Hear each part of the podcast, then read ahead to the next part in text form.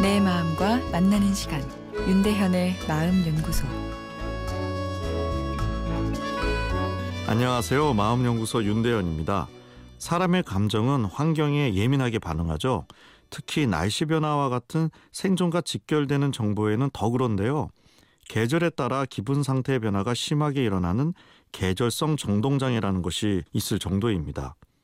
계절성 정동 장애는 어, 일종의 우울증이지만 일반적인 우울증과 다른 증상을 보이기도 하는데요. 잠이 많아지고 많이 먹고 어, 또 주변 사람에 대한 짜증이 증가하기도 합니다. 그런데 어느 계절에 이 계절성 정동 장애가 가장 많을까요? 우리 마음을 부웅 뜨게 하는 봄일까요? 아니면 낙엽을 날리는 쓸쓸한 가을일까요? 가을에 재해 울적하신 분은 가을일 것이다 상식적으로 생각할 수 있는데 어, 실제 통계치를 보면 겨울의 계절성 정동장애가 가장 많습니다. 실제로 춥고 어두운 북유럽 국가의 계절성 정동장애가 가장 많고 미국처럼 면적이 넓은 나라의 경우 플로리다주처럼 따뜻한 곳에는 계절성 정동장애의 유병률이 한 1.4%인 반면 북단인 뉴햄프셔주는 10%에 육박한다는 보고도 있습니다.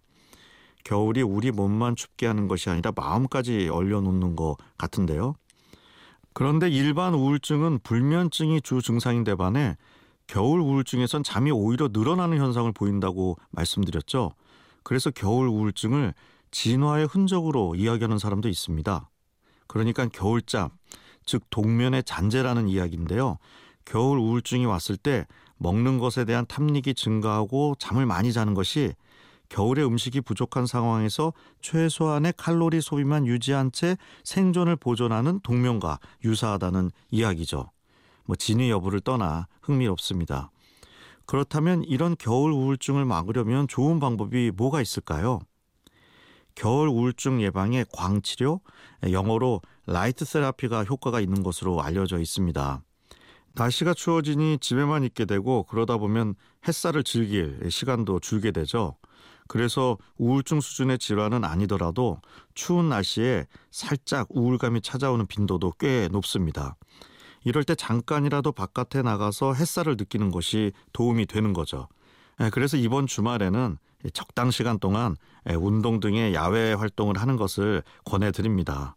햇살이 겨울잠에 들어가려는 내 뇌를 다시 깨워줄 것입니다. 윤대현의 마음연구소 지금까지 정신건강의학과 전문의 윤대현 교수였습니다.